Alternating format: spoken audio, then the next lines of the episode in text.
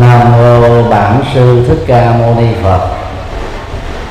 Kính thưa sư cô Thích Đồng Hòa, trụ trì chùa Tăng Phúc. Kính bạch chư tôn đức tăng ni. Kính thưa các quý Phật tử và các vị khách quý. Nhân mùa Phật đản lần thứ 2639 năm Phật lịch 2559 và nhân ngày à, dỗ tổ chùa Tăng Phúc. Chúng tôi kính gửi đến à, các quý vị đề tài những điều nên biết về đạo Phật.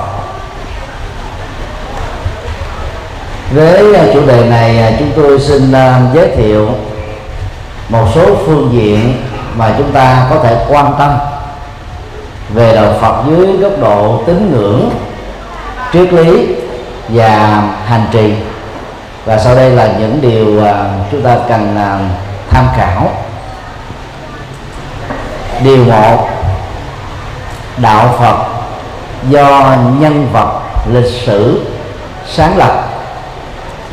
Khác với một số tôn giáo nhất thần và đa thần, thường không có người sáng lập đạo phật do thái tử tất đạt đa, nguyên là hoàng thái tử, bỏ ngôi đi tu.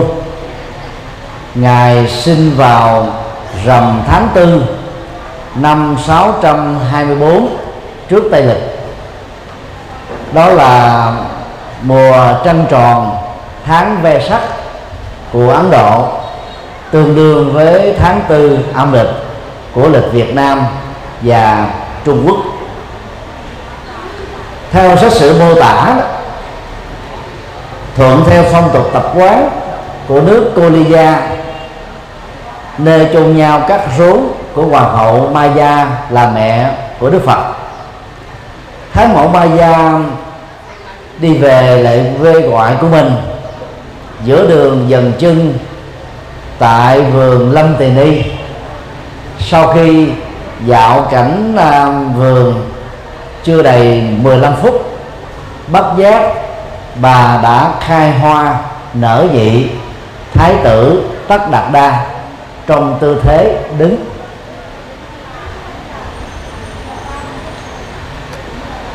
Sự à, có mặt của đức phật là niềm vui mừng rất lớn đối với hoàn thành ca tỳ la vệ. Là bởi vì à, sau nhiều năm hôn thú hoàng hậu Maya mới sanh thái tử tất đạt đa. Và đã đáp lại cái à, cái kỳ vọng trong nhiều năm liền của đức vua tịnh phạn. Chế độ um, à, quân chủ nào ở bất kỳ một quốc gia nào đều mong mỏi là có hoàng tử để nói ngôi cho nên uh, khi um, hạ sanh thái tử thì đức vua tịnh vạn đã ăn mừng khôn xiết. 29 à, năm sau đó vì lòng yêu nước và thương dân, thái tử tất đạt đa giàu bị ép buộc nhiều lần chọn con đường độc thân để làm những việc cần làm và làm những chuyện có ý nghĩa cho đất nước và quê dân tộc của mình.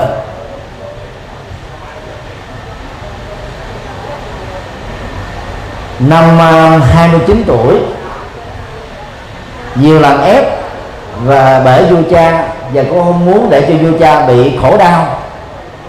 Thái tử tất đạt đa chấp nhận lễ um, cưới với công chúa gia chu đà la là người có nhan sắc như các hoa hậu. Đạo đức và lòng nhân từ của bà vĩ đại hơn nhiều người bình thường khác. 10 tháng sau lễ cưới của hai người, công chúa gia du đà la đã hạ sinh ra hoàng tử la hầu la nhân dịp đó đó thái tử tất đạt đa. Có lý do để uh, quyết định lý tưởng mà trong nhiều năm qua đó ngài ôm ấp trình bày với vua cha mà chưa được chấp nhận. Đó là từ bỏ cơ hội làm vua của nước Sakya trở thành nhà tâm linh như ngài đã từng à, mong đợi mong đợi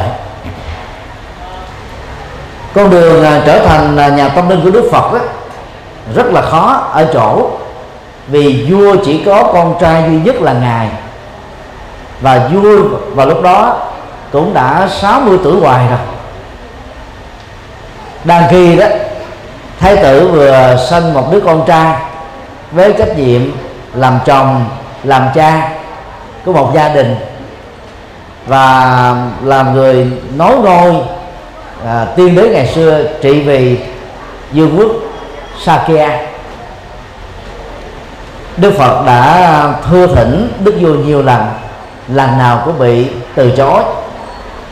Xin phép vua cha dạo bốn cửa thành. Đức Phật à, trong ba cửa thành đầu đã chứng kiến ba hiện tượng rất phổ quát.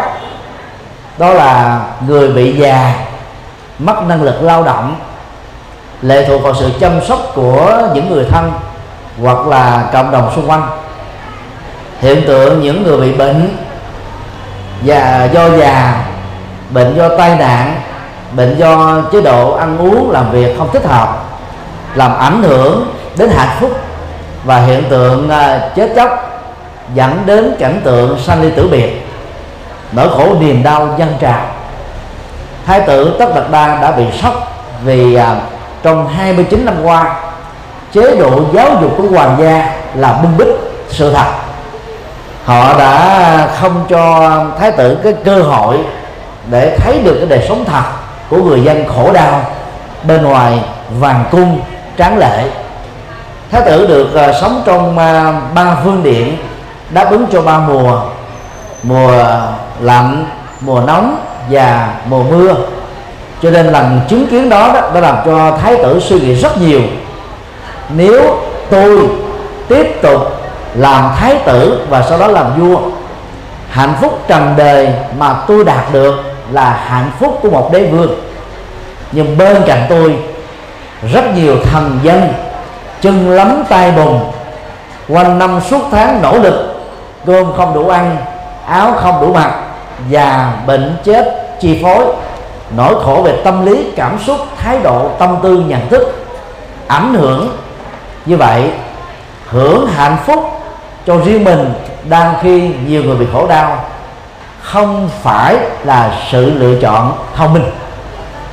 Đức Phật đã đến à, thưa với vua cha Xin cha hãy giúp cho con giải phóng được bốn loại khổ đau Làm thế nào để con và mọi người không già, không bệnh, không chết và không còn bất hạnh.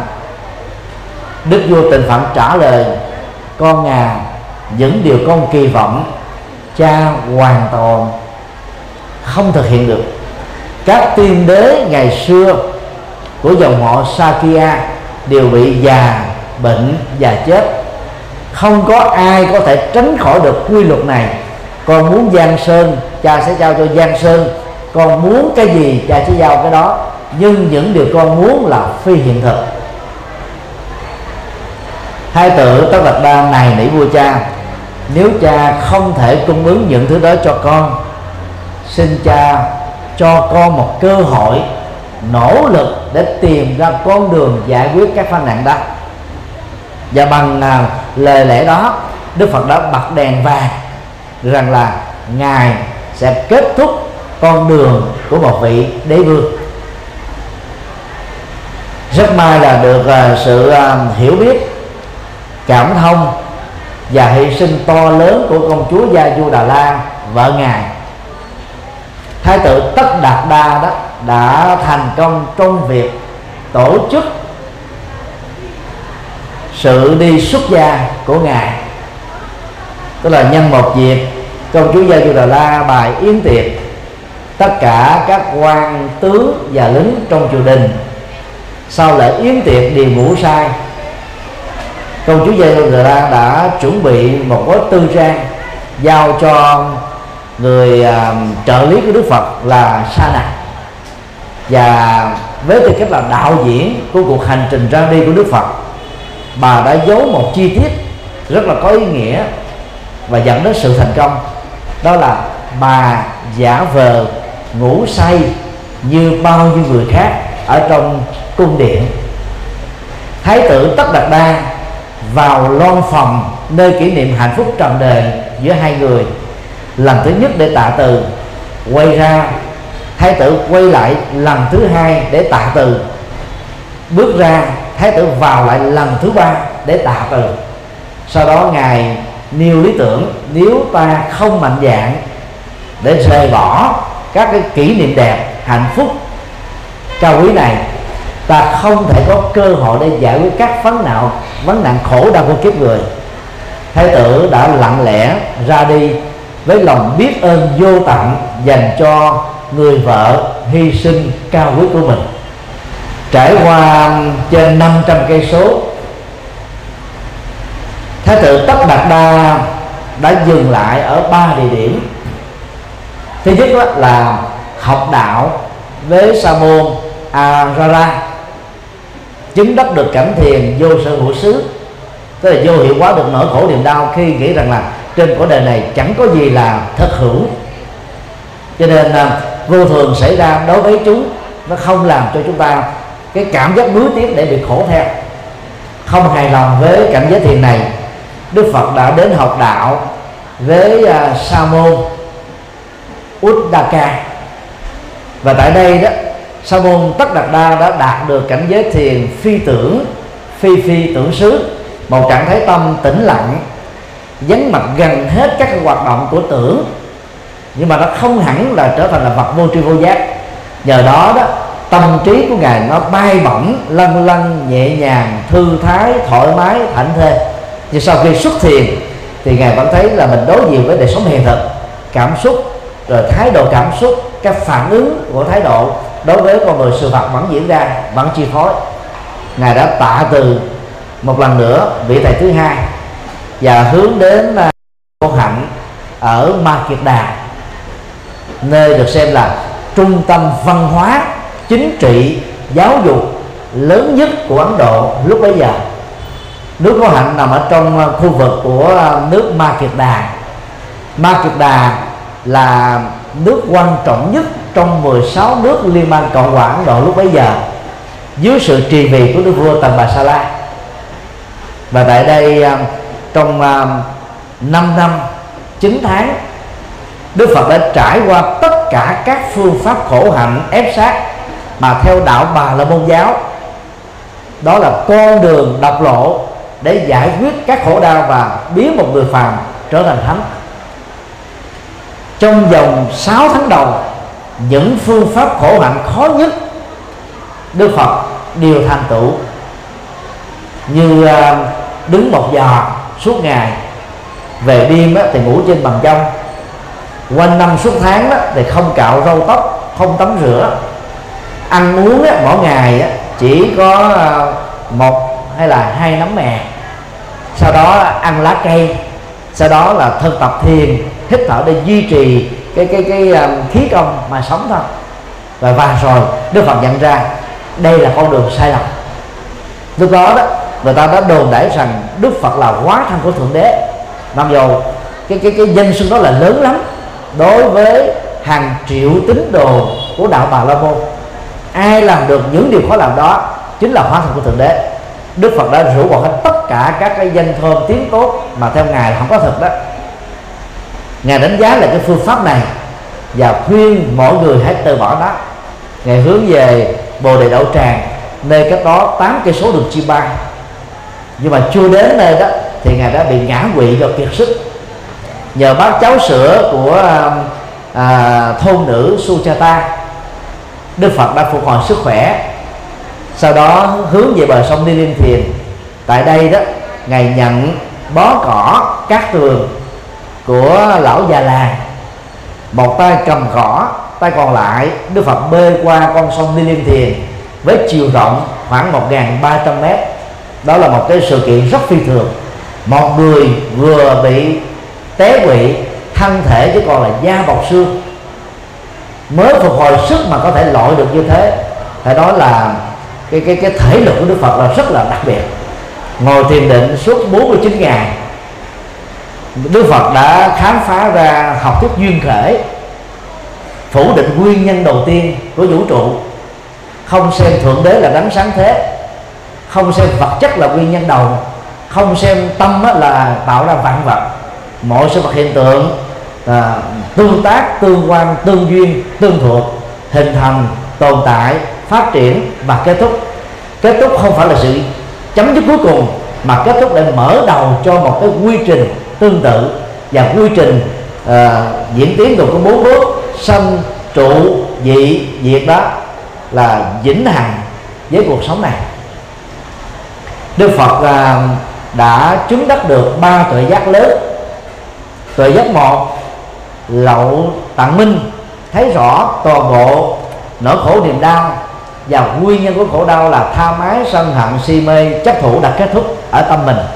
Ngay giờ phút hiện tại đó tuệ giác hai là túc mệnh minh thấy rõ được các kiếp sống quá khứ từ đại cương đến chi tiết như là thấy các vân tay trong lòng bàn tay của mình. Và tuệ giác ba là thiên nhãn minh thấy rõ được nhân quả tái sinh của sinh giới trong tương lai như là thấy rõ bản thân mình. Và đức phật được uh, gọi là thích ca mâu ni tức là bậc tuệ giác của dòng họ sakya. Mâu ni tức là tuệ giác xin lỗi à, là bậc uh, hiền triết. Nhà hiền triết của dòng họ sakya. Và kể từ đó đức phật đã dành ra 45 năm trọn vẹn khắp miền Bắc Ấn Độ. Quá trình quá độ của Đức Phật đã giúp cho 8 trong số 16 vị vua đã trở thành đệ tử của ngài hàng ngàn tướng lĩnh thuộc các triều đại vua chúa lúc đó đã trở thành đệ tử của ngài. Khoảng 1.500 đạo sĩ Bà La Môn và vài trăm đạo sĩ Sa Môn, hai tôn giáo chính của Ấn Độ lúc đó đã tình nguyện cải đạo tập thể và trở thành đệ tử của Đức Phật. Và hàng triệu các tín đồ đạo Bà La Môn đã đến với Đức Phật bằng sự tự giác. Cuộc đời của Đức Phật đã để lại khoảng à, ba chục ngàn bài kinh mà người Phật tử thường gọi đó là những lời dạy chân lý và đạo đức. Rất là có ý nghĩa ngày nay đó các kinh điển đó đã được dịch ra nhiều ngôn ngữ. Và Việt Nam chúng ta đang trong quá trình hoàn tất ba kho tàng kinh điển của Phật dạy có lẽ trong vòng mà hai thập niên tế thì toàn bộ các kinh điển của Phật dạy sẽ được dịch hoàn tất ra tiếng Việt. Và công việc này hiện nay đang do Viện Nghiên cứu Phật Việt Nam đảm trách. Đó là um, sơ lược về à, cuộc đời của Thái tử Sa môn Tất Đạt Đa. Và sau này trở thành là Đức Phật Thích Ca, bậc giác ngộ trọn vẹn đầu tiên trong lịch sử tư tưởng của nhân loại. Đức Phật à, qua đời vào năm ngày được 80 tuổi tại vườn rừng Ta Lan Sơn Thọ. Để lại niềm mà thương tiếc vô tận của nhiều thế hệ Phật tử tại Ấn Độ cũng như là trên toàn cầu. Điều hai kinh Phật có hai lớp ý nghĩa lớp ý nghĩa tả thực và lớp ý nghĩa biểu tượng. Khác với phần lớn các tôn giáo nhất thần và đa thần những lời Phật dạy đó khi tiếp cận từ ờ, lớp ý nghĩa đen chữ trắng chúng ta sẽ hiểu theo ờ, góc độ đó. Khi uh, nâng cao trình độ nghiên cứu tiếp cận lời Phật dạy với góc độ biểu tượng ta lại thấy lời dạy đó trở nên sâu sắc hơn khoa học và nó thích ứng với à, thời đại và không bị lỗi thời. Trước những thách đố của khoa học hiện đại như trong các tôn giáo khác.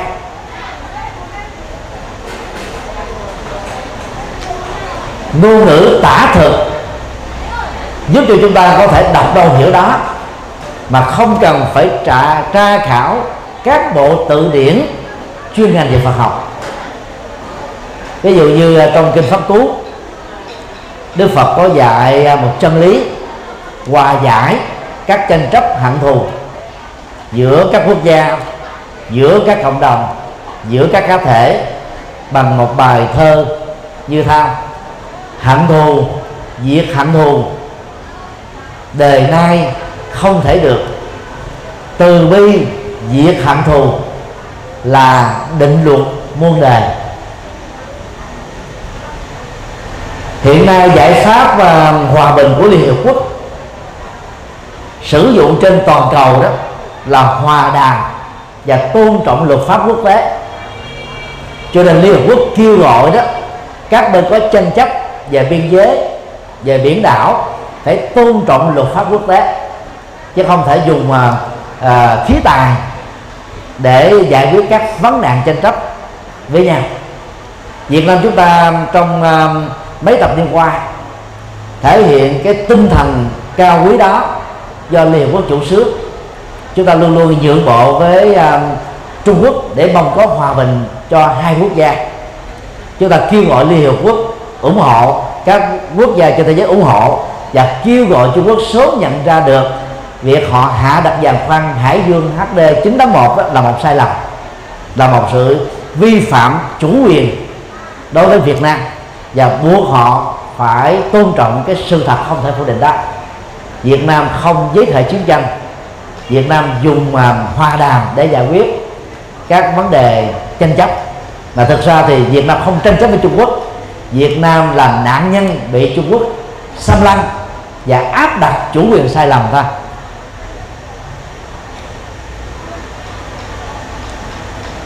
Ngày à, 15 tháng 12 năm 1999 Đại hội đồng Liên Hợp Quốc gồm đại diện 37 quốc gia. Biểu quyết không có phiếu chống. Thông qua việc công bố ngày trăng tròn vây sắc, kỷ niệm ba sự kiện trọng đại của Đức Phật, đản sinh, thành đạo và chủ Đức Bàn là lễ hội văn hóa toàn cầu. Ngoài đại diện Tích Lan và Thái Lan là Phật tử các thành viên đại diện còn lại của Liên Hợp Quốc lúc đó là thuộc các tôn giáo khác nhau. Không phải tình cờ hay vô cớ, mà người ta lại tôn vinh cái ngày của Đức Phật. Thích ca như thế. Đồng thời Liên Hợp Quốc đã kêu gọi từ năm 2000 trở đi, trụ sở Liên Hợp Quốc tại New York và các khu vực trực thuộc trên toàn cầu. Lãnh đạo của Liên Hợp Quốc sẽ tổ chức trọng thể lễ ve sắc của Liên Hợp Quốc. Đến năm 2015 Liên Hiệp Quốc đã tổ chức 16 lần. Đến thời điểm này đó thì cộng đồng Phật giáo thế giới tổ chức được 12 lần. Việt Nam có vinh dự tổ chức hai lần vào năm 2008 và lần thứ hai vào năm 2014 các lần còn lại đều tổ chức tại Bangkok, Thái Lan. Sở dĩ có được như thế là vì Liên Hợp Quốc thấy rất rõ các thông điệp về hòa bình, hòa giải, từ bi, trí tuệ của Đức Phật vẫn còn chói sáng và giá trị ứng dụng của nó giải quyết được rất nhiều các vấn nạn toàn cầu.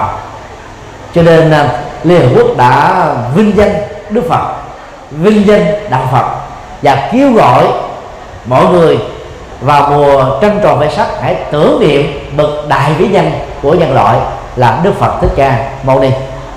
Như vậy khi chúng ta tiếp cận lời kinh Phật dưới góc độ à, tả thực đó thì chúng ta thấy là cái triết lý đó rất là thiết thực hiện đại. Có thực hiện là có kết quả thôi. Ngoài ra đó thì kinh Phật còn có lớp ý nghĩa biểu tượng. Mà việc giải mã các biểu tượng đó dưới góc độ văn hóa triết học, tôn giáo của người Ấn Độ cổ xưa, chúng ta sẽ thấy à, giá trị nó lại càng sâu sắc hơn nữa. Xin thêm một ví dụ. Tượng à, Đức Phật đản sinh. Với bức tranh Đức Phật đản sinh là một biểu tượng mà người Ấn Độ cổ đại đã sử dụng. Trên thực tế đó thì à, Đức Phật sinh ra giống như bao nhiêu con nhưng người ấn độ không thích nói như thế. Họ phải nói rằng là đức phật sinh ra ở hông bên phải của mẫu hậu maya. Lý do là người ấn độ về văn hóa tôn giáo và triết học quan niệm rằng á, cái gì bên tay phải là tượng trưng cát tường hạnh phúc giá trị cao quý. Thay vì nói rằng là sự có mặt của đức phật trên địa cầu này mang lại kiết tường hạnh phúc và giá trị cao quý thì họ nói rằng là đức phật sinh ra bên không phải. Thế thôi.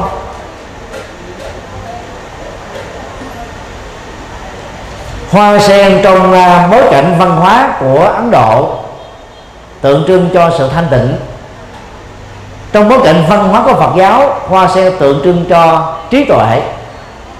Chẳng hạn như trường đại học Nalanda đại học đầu tiên của thế giới tại Ấn Độ vào thế kỷ thứ năm Tây lịch là một cái tổ hợp từ gồm có Na Lâm là hoa sen, Đà đó là nơi cung cấp.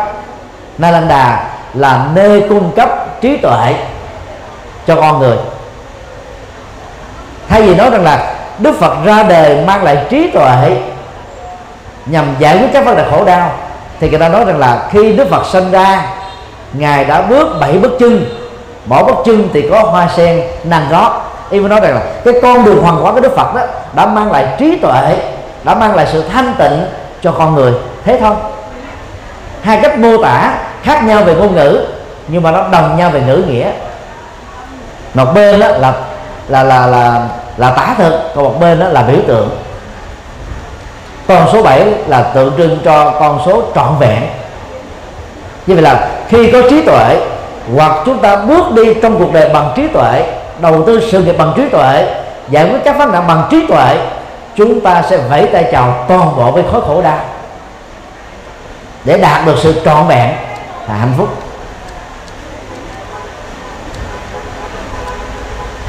Cây uh, vô trong tiếng uh, Bali và Sanskrit là Asoka. Người Ấn Độ thường phiên âm đó từ đọc đó là Asok. Có nghĩa đen đó là không ưu phiền không khổ đau giống loại cây này đó là cây không có hoa. Nhưng mà khi mô tả về sự ra đời quý giá và đặc hữu của Đức Phật trong lịch sử tư tưởng của nhân loại, thì người ta thường nói như thế này, như cây vô ưu, nghìn năm mới nở một lần. Thực ra cây vô ưu là không có hoa, thì cả triệu năm, tỷ năm cũng không thể nào nở hoa. Chủng loại nào, nó có cái phong phong cách ờ, đặc thù của chủng loại đó cây có hoa thì mới ra bông.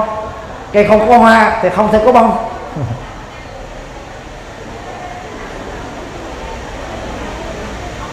Còn hình thù, tay phải, chỗ trời, tay trái, chỉ đất. Tuyên bố câu trên trời dưới đất, ta là số một trong vô lượng kiếp. Đây là kiếp cuối, là câu được các đệ tử của Đức Phật về sau này biên tập thêm vào để tôn vinh sự vĩ đại của ngài đối với các đại triết gia và các nhà vĩ đại trên địa cầu này. Triết lý của Đức Phật dạy chúng ta tu tập chuyển hóa tâm để tháo mở cái tôi xã hội. Cái tôi đó nó núp bóng dưới lòng tự trọng. Có khi là nó nó bị chìm đắm ở trong lòng tự ái. Thể hiện qua trống cao hoặc là mặc cảm tự ti. Hai phương diện rất nguy hiểm làm cho chúng ta xây dựng rất nhiều các cái à, trở ngại với tha nhân với những người thân thương. Rồi lúc chúng ta tạo ra vạn lý trường thành hoặc là bức tường Berlin giữa mình và người khác chỉ bởi vì cái tôi của ta va chạm với cái tôi của những người thân và cái tôi của cộng đồng xã hội thôi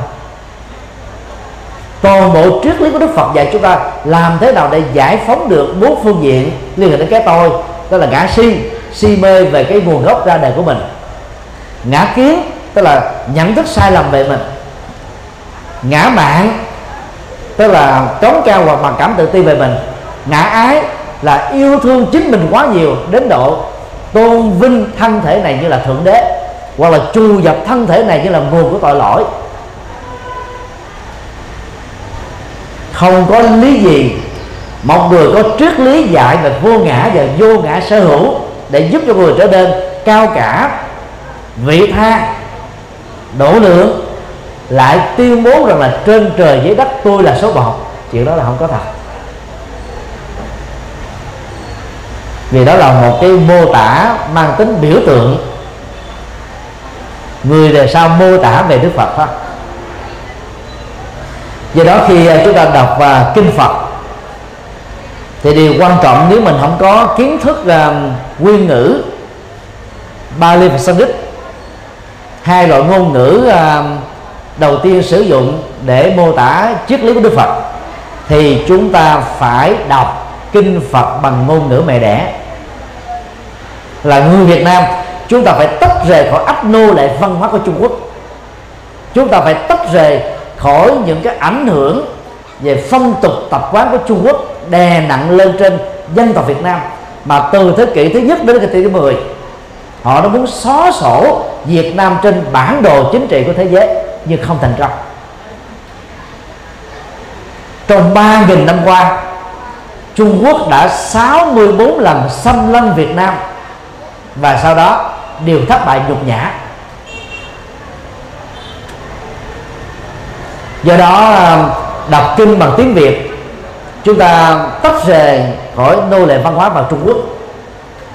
Phong tục, tập quán, kiến trúc, mỹ thuật của Việt Nam vào thời Lý Trần thể hiện được tính độc lập chủ quyền về văn hóa đối với Trung Quốc.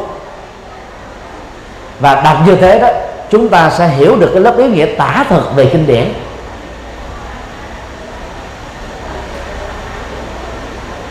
Và đối với uh, cái lớp ý nghĩa biểu tượng và triết lý đó chúng ta cần phải nghiền ngẫm suy tư nhiều.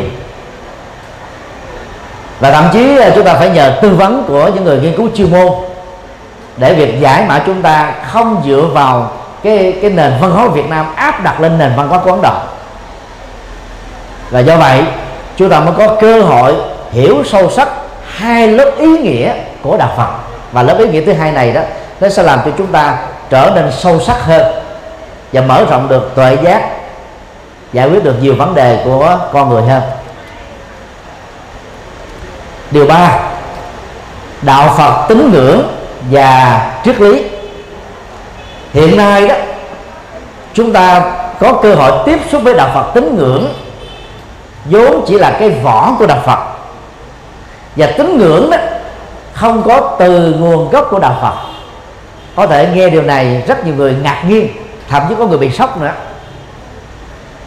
Khi à, Đức Phật à, trở thành bậc giác ngộ toàn mãn dưới cội Bồ đề sau 49 ngày thiền định và tu tập con đường là bát chánh đạo thì Đức Phật đó đã được gọi là Buddha. Mà người Ấn Độ gốc đó, thường đọc là Buddha người Việt Nam mình phiên âm khá chuẩn là Bụt.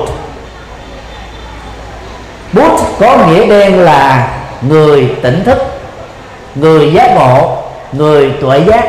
Cái tính từ giác ngộ hay tuệ giác đó làm cho Đức Phật khác hơn con người bình thường của chúng ta. Và đạo Phật có nghĩa đen là con đường tỉnh thức, con đường tuệ giác, con đường giác ngộ, chứ không phải là con đường tín ngưỡng một trong sáu đặc điểm của đạo Phật, được Đức Phật nói trong kinh điển Bali, là đến để mà thấy. Khác với các tôn giáo còn lại là đến để mà tin. Tin đó là chúng ta đặt cái uy tín của người truyền bá hay người phát ngôn vào những nội dung mà chúng ta chưa kiểm chứng được rằng là giá trị được quảng bá của nó có thật hay là không nhưng mà vì mình tin cái nhân vật đó, cho nên chúng ta bỏ qua tất cả mọi thẩm định. Cho nên tin đó, nó dẫn đến cái rủi ro. Nếu lời tuyên ngôn tôn giáo đó là đúng, thì niềm tin đó được xem là phù hợp với chân lý. Nếu tuyên ngôn tôn giáo đó là sai, niềm tin đó trở nên mê tín, thậm chí là cuồng tín. Và đức phật dạy chúng ta là đến để mà thấy thấy thì liên liên lệ đến hai vấn đề vấn đề thứ nhất đó là bằng con mắt. Con mắt thì bị lệ thuộc vào viễn thị, cận thị, loạn thị thì lực kép cho nên có nhiều người bị rơi vào bốn tình huống này đó, không dùng đến các cái hỗ trợ y khoa thì không thể thấy rõ, thấy đúng, thấy chính xác. Nhưng mà cái thấy quan trọng hơn là thấy bằng trí tuệ, tức là thấy bằng tâm. Thì dầu cho người bị mù hai mắt, vẫn có thể thấy được các quy luật của xã hội các quy luật của vũ trụ, quy luật của nhân quả, quy luật của đạo đức, quy luật của nghiệp báo, đó là năm quy luật mà đức phật đã nêu ra trong các kinh. Chi phối toàn bộ cái cái cuộc sống của nhân sinh, chứ chẳng có ông thượng đế nào hay là thằng linh nào làm công việc đó, theo quan điểm của đức phật.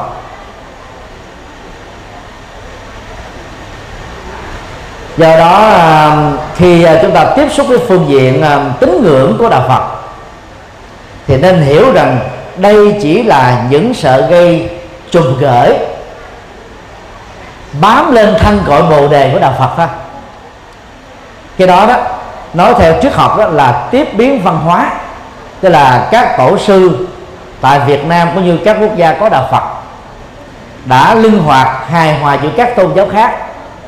Cho nên đó, những dữ liệu văn hóa nào mang yếu tố uh, tích cực thì đạo Phật vẫn tiếp tục cho phép các tín đồ của mình sử dụng nó.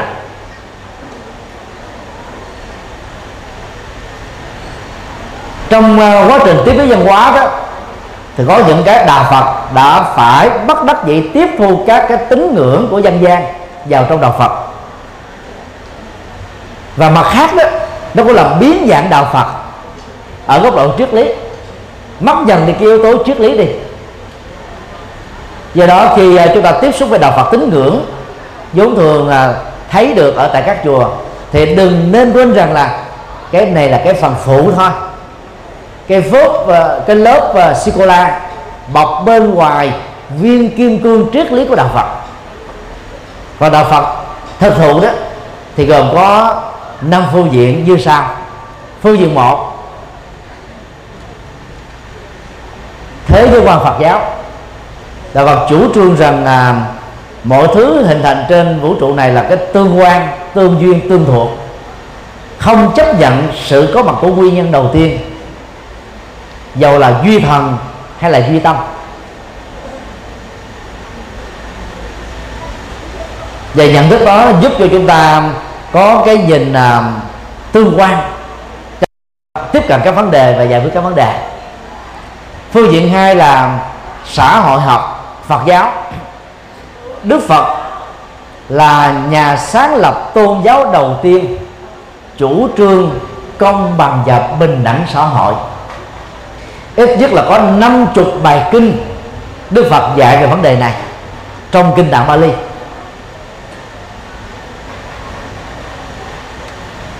Xuất thân từ giới vua chúa giai cấp quan trọng thứ hai trong giai, uh, xã hội bốn giai cấp quán Độ. Đức Phật thấy rất rõ là giới tôn giáo phối hợp với giới chính trị áp đặt những cái niềm tin không có thật, nhân danh thượng đế để cai trị đại đa số thần dân còn lại. Và xã hội của Ấn Độ thời đó đó, cũng như thời nay, lập ra bốn giai cấp và nhân danh thượng đế họ để họ làm việc này. Giai cấp ờ, ô xin và nô lệ phục dịch cho ba giai cấp trên, đó là giai cấp vua chúa, giai cấp ờ, đạo sĩ bà la môn và giai cấp ờ, thương gia. Không chấp nhận các bất công đó. Đức Phật khi trở thành bậc giác ngộ, ngài đã dùng các ảnh dụ sau đây để nói về cái bình đẳng xã hội. Giống như trong sông tuôn về biển cả, tên gọi riêng của các con sông từ đó bị kết thúc. Tên gọi chung của chú lúc đó là đại dương. Vị duy nhất của đại dương là vị mặn bằng hình ảnh là con ờ, biển cả, đức phật kêu gọi tất cả mọi người hãy tôn trọng con người. Không nên phân biệt đối xử con người vì lý do màu da, sắc tộc, vị thế xã hội mà hãy đến với con người trên nền tảng của đạo đức và trí tuệ, người đó có thể đóng góp cho cuộc đời. Có lẽ đây cũng là điều mà Đức Phật thấy, nếu ngài làm vua, ngài cũng không giải quyết được vấn nạn giai cấp của ấn độ. Như khi ngài làm phật đó, một bậc tâm linh vĩ đại, ngài có thể thuyết phục được các vị vua bỏ được cái truyền thống tập cấp xã hội đó. Đó là một trong những đóng góp rất to lớn của đức phật. Năm thứ sáu sau khi giác ngộ, lúc ngài được 41 tuổi, khi nhân duyên thích hợp, đức phật chủ trương bình đẳng giới và cho phép gia nhập vào trong tăng đoàn của ngài. 500 người nữ xuất thân là hoàng hậu, công chúa, công nương và mệnh phụ phu nhân của nước Sakya của ngài đây là hiện tượng các bà hoàng đi tu tập thể chưa từng có trong lịch sử của nhân loại cho đến thời điểm hiện nay. Hoàng hậu Mahabharata mẹ kế của Đức Phật công chúa Gia Du Đà La nguyên là vợ của Đức Phật nhiều công nương và nhiều công chúa à, trường thuộc à, hoàng thành các tây vệ đã đi tu tập thể. Và họ đã lần lượt trở thành các thánh nữ đang khi cái vai trò của phụ nữ vào à, thời điểm của Đức Phật đó chỉ có ba chức năng thôi. Thứ nhất là sinh con thứ hai là nuôi con và thứ ba đó là chăm sóc hạnh phúc của chồng. Suốt đời người phụ nữ gần như không tách rời khỏi cái nhà bếp. Phụ nữ không có cơ hội làm công tác xã hội làm giáo dục làm chính trị và người nữ chỉ làm công việc gia đình thôi. Lần đầu tiên và có thể là là trước nhất của nhân loại, Đức Phật đã chủ trương bình đẳng giới. Thế giới phương Tây vào thế kỷ thứ 17 hô hào về bình đẳng giới thôi. Nhưng mà hiện nay họ đang đi quá đà. Có nhiều chị em phụ nữ muốn chứng minh bình đẳng giới theo nghĩa là đồng đẳng. Cho nên là người nam cơ bắp thì người nữ cũng cơ bắp, người nam đấu võ, người nữ cũng đấu võ và nó mất đi cái cái cái giá trị à, đặc thù của người nữ đi. Còn bình đẳng mà đức phật đề cập đến, nó gồm có bốn phương diện trong kinh trường bộ và trung bộ. Ngài nói như sau con người bình đẳng về sinh học, trước nhất, ngài nói, nam và nữ chiều cao khác nhau, dáng điệu khác nhau, nhưng đều giống nhau ở chỗ cái cấu trúc sinh học. Người nào cũng có một cái đầu, hai con mắt, hai lỗ mũi, hai lỗ tai, một cái miệng, hai hàm răng, một cái thân, hai cái tay và hai cái chân và không có lý do gì mà chúng ta nhân với điều này nhân với điều kia để mà phân biệt đối xử con người với con người và phân biệt đối xử người nam với người nữ. Về bình đẳng uh, pháp lý thì đức phật nói rằng là bất kỳ ai vi phạm luật pháp đều phải bị nghiêm trị. Và đức phật là trong kinh trường bộ đề cập đến chủ nghĩa pháp quyền. Qua khái niệm chuyển luân thánh vương chuyển linh thánh vương là một vị vua. Theo văn học phật giáo gồm có ba phương diện. Thứ nhất là thống nhất giang sơn về một mối. Không thể để cho đất nước bị phân hóa, bị nổi loạn. Cai trị muôn dân một cách thanh bình. Phương diện thứ hai chuyển lương thánh vương là người cai trị đất nước bằng chủ nghĩa pháp quyền, tức là thượng tôn luật pháp, mà nhà vua phải là người điển mẫu về lĩnh vực này. Phương diện thứ ba đó ngoài pháp quyền, thì nhà vua phải cai trị đất nước bằng đạo đức. Bất kỳ một nhà vua nào thống nhất dân sơn, bảo vệ bờ cõi, chủ nghĩa pháp quyền và đạo đức áp dụng trên toàn lãnh thổ được sự trị vì của ông, vị đó đều được gọi là đại minh quân. Và Đức Phật đã dẫn chứng trong lịch sử của Ấn Độ nhiều vị hoàng tử, thái tử, công chúa, phạm pháp vẫn bị giết, xử trảm nhiều đạo sĩ bà la môn phạm pháp vẫn phải bị tu đài. Chứ không thể nói là giai cấp này cao hơn giai cấp kia. Tất cả đều phải bình đẳng trước pháp luật hết. Về phương diện đạo đức đức phật khẳng định rằng là hễ ai có huấn luyện đạo đức, làm chủ được à, lời ăn, tiếng nói, thái độ và cảm xúc, người đó được gọi là chân nhân còn ai không được làm được điều đó, thì giàu có được tôn vinh vị thế sau đi nữa, thì người đó vẫn là người phàm kẻ tục thôi cao nhất của đạo đức là thánh nhân. Và ai cũng có thể thực tập được đạo đức để trở thành con người đạo đức.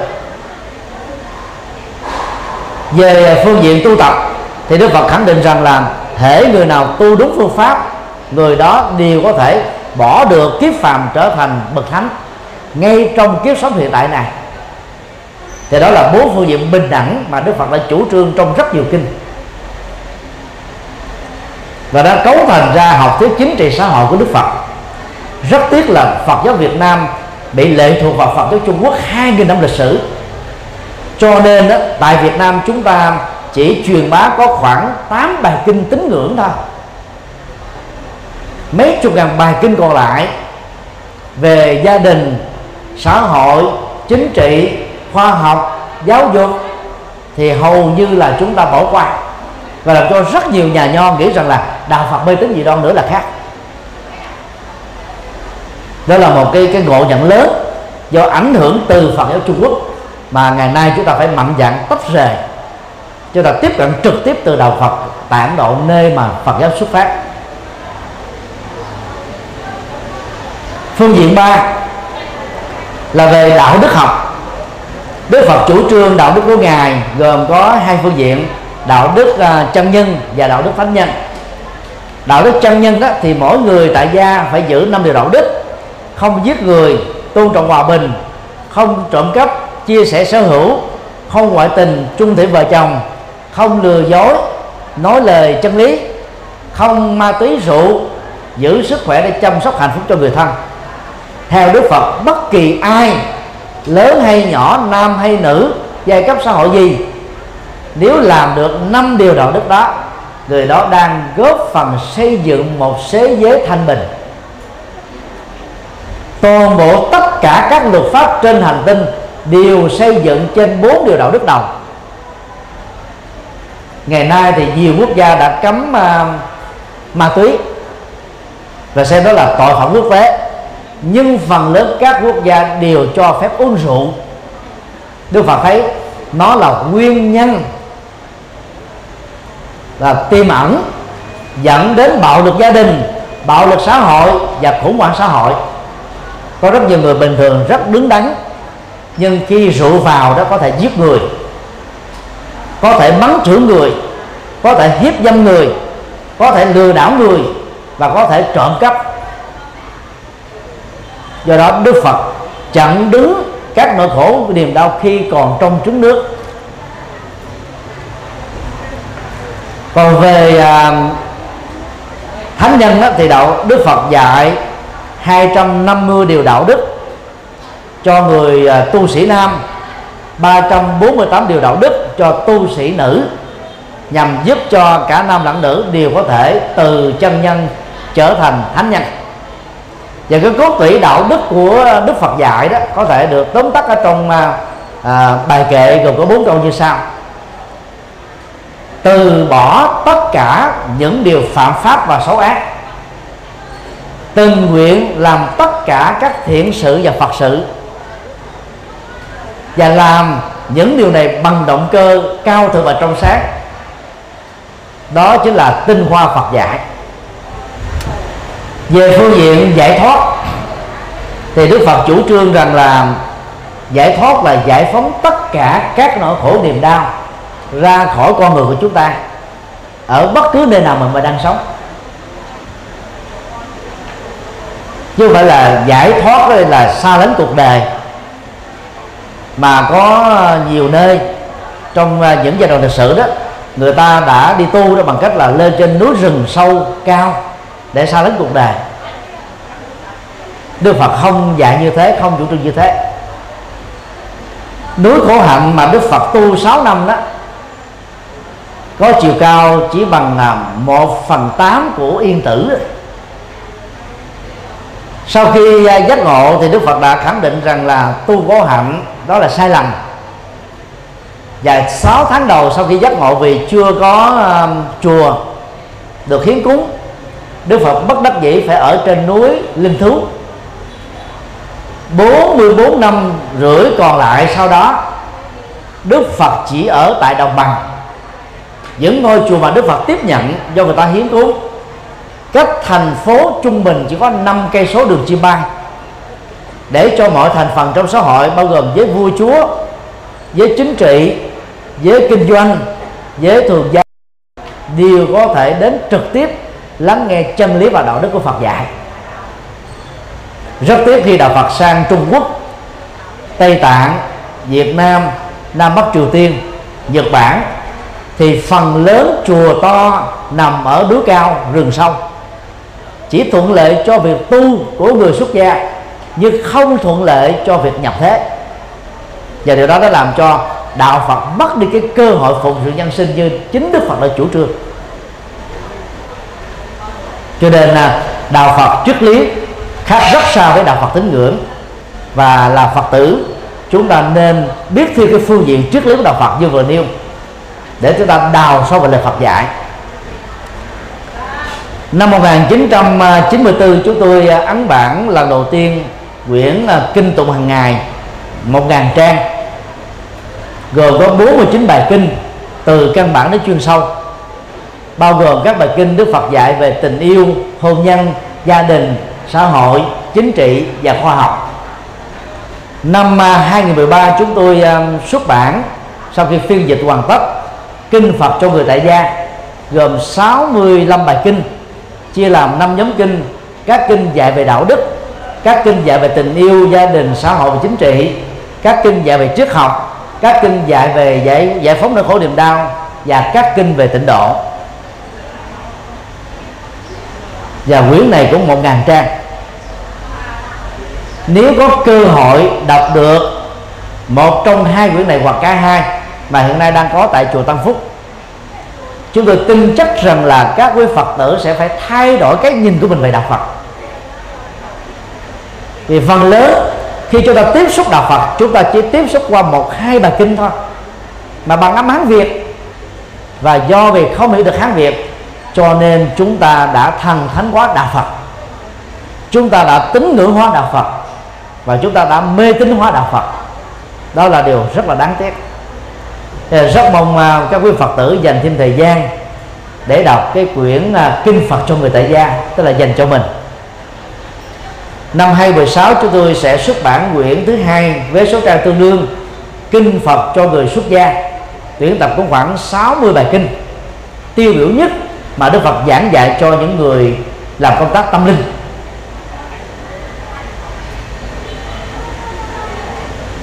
Và nhờ làm tìm hiểu những bản kinh này, chúng ta tìm thấy được một đạo Phật rất là minh triết, rất là sâu sắc. Chùa giác ngộ từ à, năm à, 2004 đã âm thanh hóa kinh điển Phật giáo. Đây là ấn bản đầu tiên trên toàn cầu. Phổ biến miễn phí trên trang web chùa giác ngộ.com nếu quý Phật tử nào không à, sử dụng internet có thể gỡ ổ đĩa cứng 1 TB vào chùa giác ngộ hai ngày sau có thể nhận. Toàn bộ các kinh điển đã được dịch ra tiếng Việt được âm thanh hóa. Trong đó có thêm khoảng à, gần 200 quyển sách nói Phật giáo và 3.000 bài giảng của chúng tôi về triết lý Phật giáo. Quý vị sẽ có thể uh, vừa làm việc và vừa nghe kinh vừa tìm hiểu về Phật giáo mà không phải mất thời giờ như là đọc sách. Đây là cái cách mà chúng ta tìm hiểu về một đạo Phật tri thức.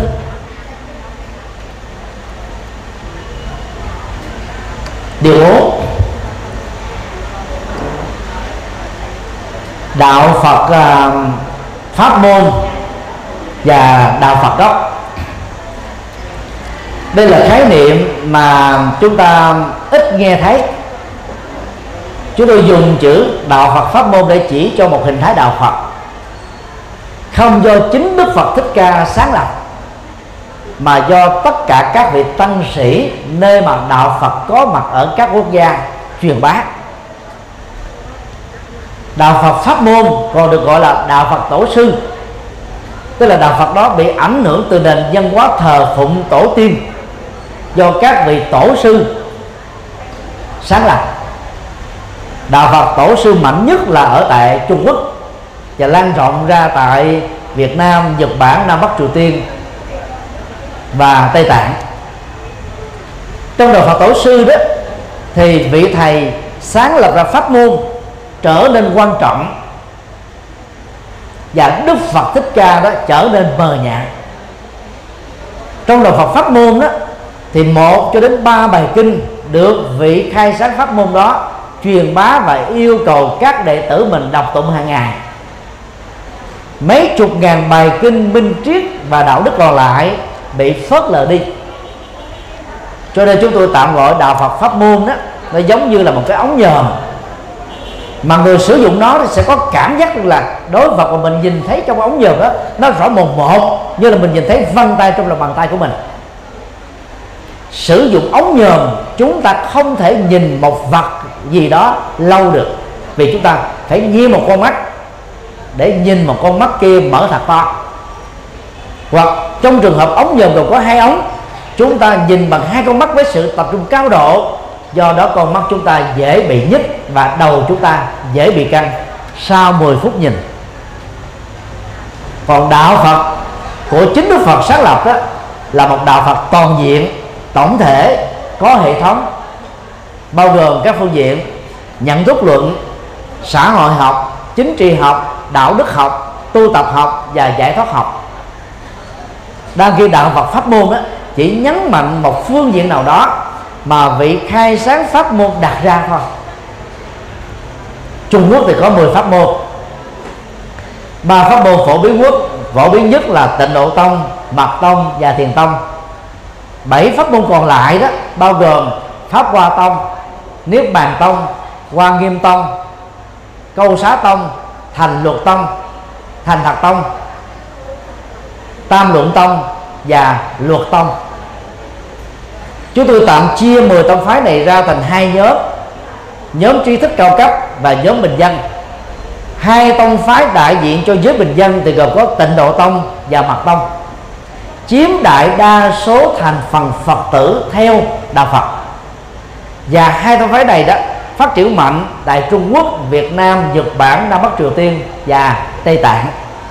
Riêng tại Tây Tạng thì đạo Phật Mật Tông chiếm đại đa số. Bảy tông còn lại đó ngày nay đó chỉ còn có Pháp Hoa Tông là còn có chỗ đứng.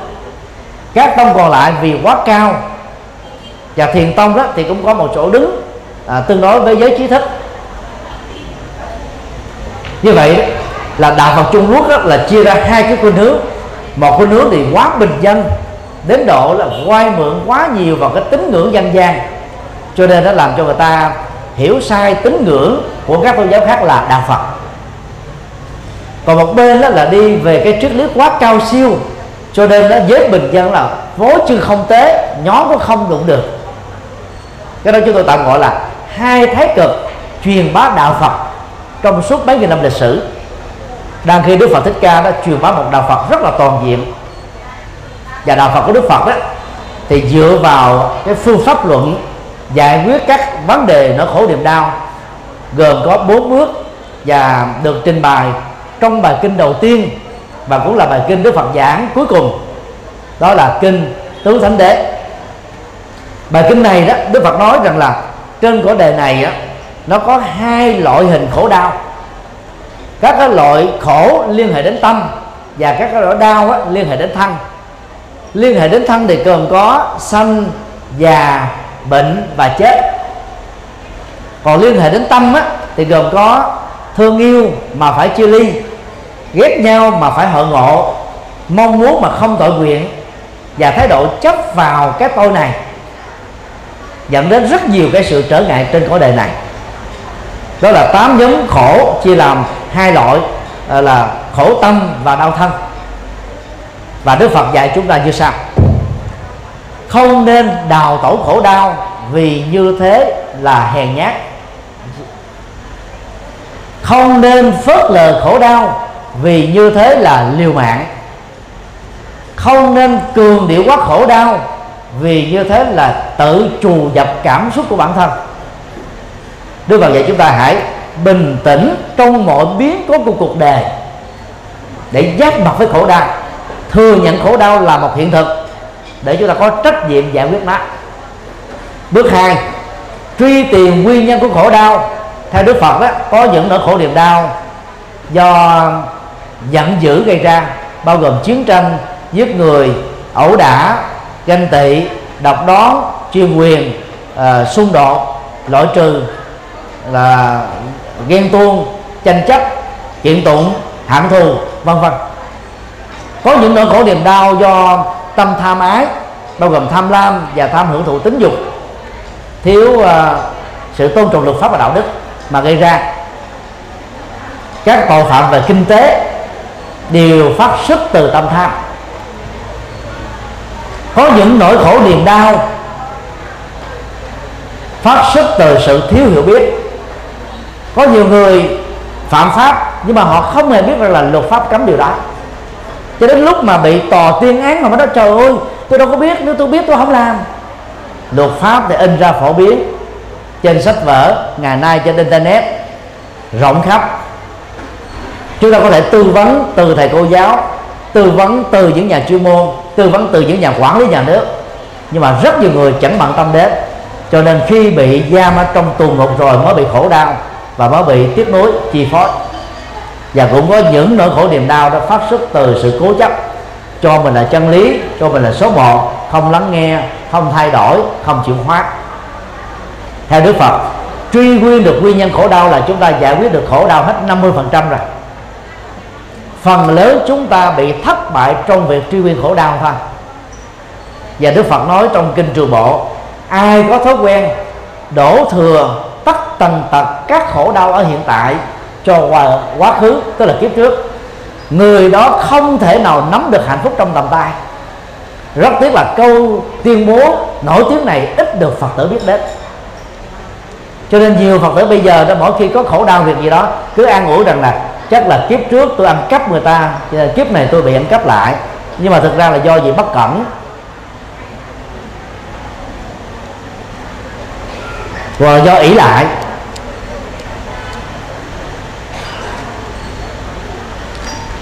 Do đó chúng ta không nên đổ thừa cho quá khứ. Dĩ nhiên là đạo Phật không phủ định cái tác động nhân quả từ quá khứ. Nhưng mà quá khứ không quyết định hiện tại quyết định toàn bộ hạnh phúc và khổ đau của chúng ta. Ít nhất là 80% cho nên đó, cái trách nhiệm tu học Phật là gì? Là phải truy nguyên được mặt mũi của nỗi khổ niềm đau để chúng ta kết thúc nó chúng ta phải có trách nhiệm và cam kết việc đó bước ba, tin vào hạnh phúc là có thật, mà đỉnh cao nhất đó là niết bàn. Niết bàn là trạng thái tâm thanh tịnh nơi mà toàn bộ khổ đau và nguyên nhân của khổ đau. Niết bàn không phải là cảnh giới, không phải là nơi chốn, không phải là thiên đường, không phải là cõi phật, không phải là tây phương cực lạc của phật a di đà, đông phương cực lạc của phật dược sư mà niết bàn là trạng thái tâm an lạc hạnh phúc nhờ thanh tịnh.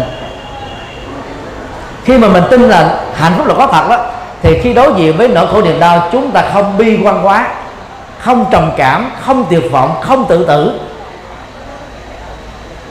Ai mà chỉ nhìn cuộc đời bằng cái con mắt khổ đau, thì người đó sẽ đấu tố khổ đau thôi. Người đó không thể nào có niềm lạc quan, năng động, tích cực, yêu đời và có trách nhiệm được phải nhìn thấy bên cạnh khổ đau nó còn có hạnh phúc. Sau ban đêm là ban ngày, sau bóng tối là ánh sáng, sau con mưa là trời sáng. Phải nhìn thấy được cái vế thứ ba này mới giải quyết được khổ đau. Và bước bốn là giải quyết khổ đau bằng con đường gồm có 8 yếu tố.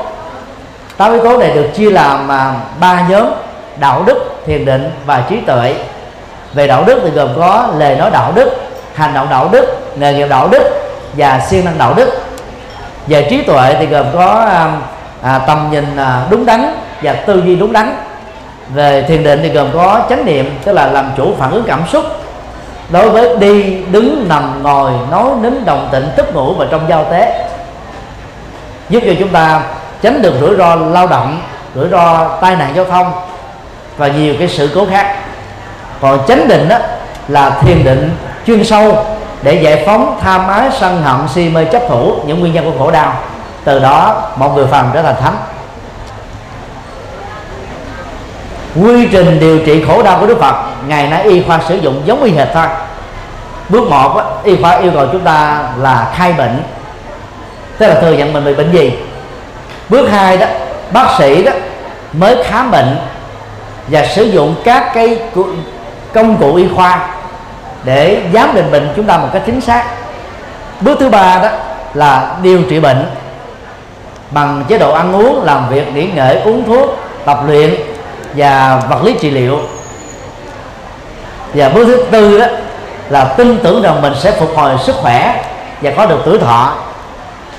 Nó y như là cái cách điều trị khổ đau của đức phật. Do đó đó là phật tử, ngoài các pháp môn mà chúng ta đã theo do các chùa truyền bá. Chúng ta cần phải có trách nhiệm đọc càng nhiều, càng tốt các bài kinh của đức phật dạy. Cái gì không hiểu thì hỏi các thầy, các sư cô chủ trì. Đừng có đóng mò đóng mù. Đức phật dạy trí tuệ có thể phát sinh do chúng ta nghiền ngẫm chân lý và áp dụng chân lý vào đời sống thực tiễn. Cho nên bằng à, cách thức thực tập đó đó, thì toàn bộ các nỗi khổ niềm đau mà chúng ta đang đối diện đó sẽ có cơ hội khép lại. Và đây là yếu tố mà đức phật gọi chân lý của ngài là thiết thực hiện tại, tức là có thực tập là có kết quả, chứ không phải chờ sau khi chết tái sanh lên thiên đường. Và đây là thước đo rất quan trọng của của đạo Phật. Kính thưa tất cả các quý thầy hữu tri thức bốn à, điều à, vừa nêu theo chúng tôi là nên cần biết về đạo Phật. Để từ đó chúng ta hiểu một đạo Phật có hệ thống hơn, có chiều sâu hơn, và chúng ta buộc phải thay đổi, không chỉ là nhận thức mà còn các hành trì liên hệ đến tu học Phật. Nếu ai đó chỉ mới dừng lại ở cái phương diện tín ngưỡng của đạo Phật, thì nên biết rất rõ đây chỉ là cái lớp vỏ bên ngoài, chứ không phải là cái cốt tủy của đạo Phật. Bát chánh đạo là cốt lõi của đạo Phật. Thiền tông, tịnh độ tông và mật tông đó, chỉ là hai phương diện của bát chánh đạo, bao gồm chánh niệm và chánh định thôi. Sáu yếu tố còn lại đó, chúng ta cần phải thực tập cùng một lúc bát chánh đạo chúng tôi tạm gọi đó là cái cách trị liệu khổ đau giống như là trị liệu đông y, tức là trị liệu toàn diện và có hệ thống. Còn đạo Phật pháp môn đó là trị liệu khổ đau giống như tây y, khổ chỗ nào là trị ở chỗ đó, tức là trị ở cái ngọn thôi. Thỉnh thoảng nó dẫn đến các phản ứng phụ. Bởi vì chúng ta không có kiến thức toàn toàn toàn thể về hệ thống về đạo Phật. Và khi à, đi đúng bắt chánh đạo đó thì mỗi hành động tu tập của chúng ta nó, nó làm cho mình có thay đổi về nhân cách sống. Thái độ sống nó giúp chúng ta mở rộng tầm nhìn về thế giới quan nhân sinh quan rất là chuẩn xác. Chúng ta trở nên là năng động hơn giàu có hơn vị tha hơn vô ngã hơn cao thượng hơn. Cho cuộc đời chứ không phải là cho riêng mình nữa. 45 năm Đức Phật đã rầy đây bay đó. Chưa có một ngày nào dừng nghỉ theo đúng nghĩa của nó. Ngay cả trước khi nhắm mắt liền bỏ đời ở tuổi 80 Đức Phật còn thuyết giảng hai bài kinh. Kinh Di giáo mười mấy trang, Nói về tinh hoa thờ tập. Và Kinh Đại Bát Niết Bàn Một ngàn trang triết lý. Chúng ta khó có thể tìm thấy Một nhà tâm linh vĩ đại nào như Đức Phật. Tức là làm phụng sự nhân sinh Cho đến lúc trút hơi thở cuối cùng mới thôi thôi Và do vậy, các phật tử nào sau khi tu phật một thời gian mà bỏ công việc làm, bỏ trách nhiệm gia đình, không còn làm việc gì hết, mà nghĩ rằng mình tiến bộ đó là hiểu sai đạo phật. Chúng ta đang bị thối thất, đang bị lạc hậu, đang bị tụt hậu. Còn đệ tử tại gia của đức phật điển mẫu đó thì đức phật nêu ra trong kinh nam đó thì gồm có cư sĩ cấp cô độc là tỷ phú. Nữ thì gồm có uh, visakha cũng là triệu phú. Hai vị này chết với tư cách là cư sĩ triệu phú và tỷ phú. Họ đã sử dụng phước báo của họ làm được bằng kinh doanh cao quý và hợp luật pháp để phụng sự cho cuộc đời tức là chia sẻ cái phước báo cho các vấn đề bất hạnh cho họ không bỏ nghề kinh doanh của họ. Và nhiều vị vua, ít nhất là 8 vị vua trong 16 vị vua, tiếp tục làm vua và cai trị đất nước của họ bằng chủ nghĩa pháp quyền. Vào 26 thế kỷ trước mà cai trị đất nước bằng chủ nghĩa pháp quyền là một sự tiến bộ chưa từng có. Chủ nghĩa pháp quyền ở phương Tây mới đề cao trong thế kỷ thứ 20 này thôi. Đức Phật đã đi trước thế giới đến vài chục thế kỷ rồi có nghĩa là những người tu học Phật chân chính sẽ không từ bỏ vai trò gia đình, vai trò xã hội mà họ đang gánh vác. Thậm chí là họ gánh vác năng động hơn, trách nhiệm hơn, vô ngã hơn, phụng sự cao thượng hơn nữa là khác. Và người phật tử đại gia phải trở thành những người phật tử có thực tập chuyển hóa, có kết thúc được khổ niềm đau và có rước hạnh phúc về cho mình và gia đình mình. Để cho những người xung quanh thấy rằng mình là một tấm gương chói sáng, phụng đạo yêu đề. Chứ vậy phật phụng đạo mà chán đề đâu. Phụng đạo chán đề không phải là phật tử. Phụng đạo yêu đề và phật tử cao nữa đó thì phải là phụng đề yêu đạo. Vì phụng sự chúng sinh là cúng dường đức phật một cách thiết thực nhất. Kính chúc mùa phật đản an lành và hạnh thông. Nam mô công đức lâm bồ tát ma ha tát.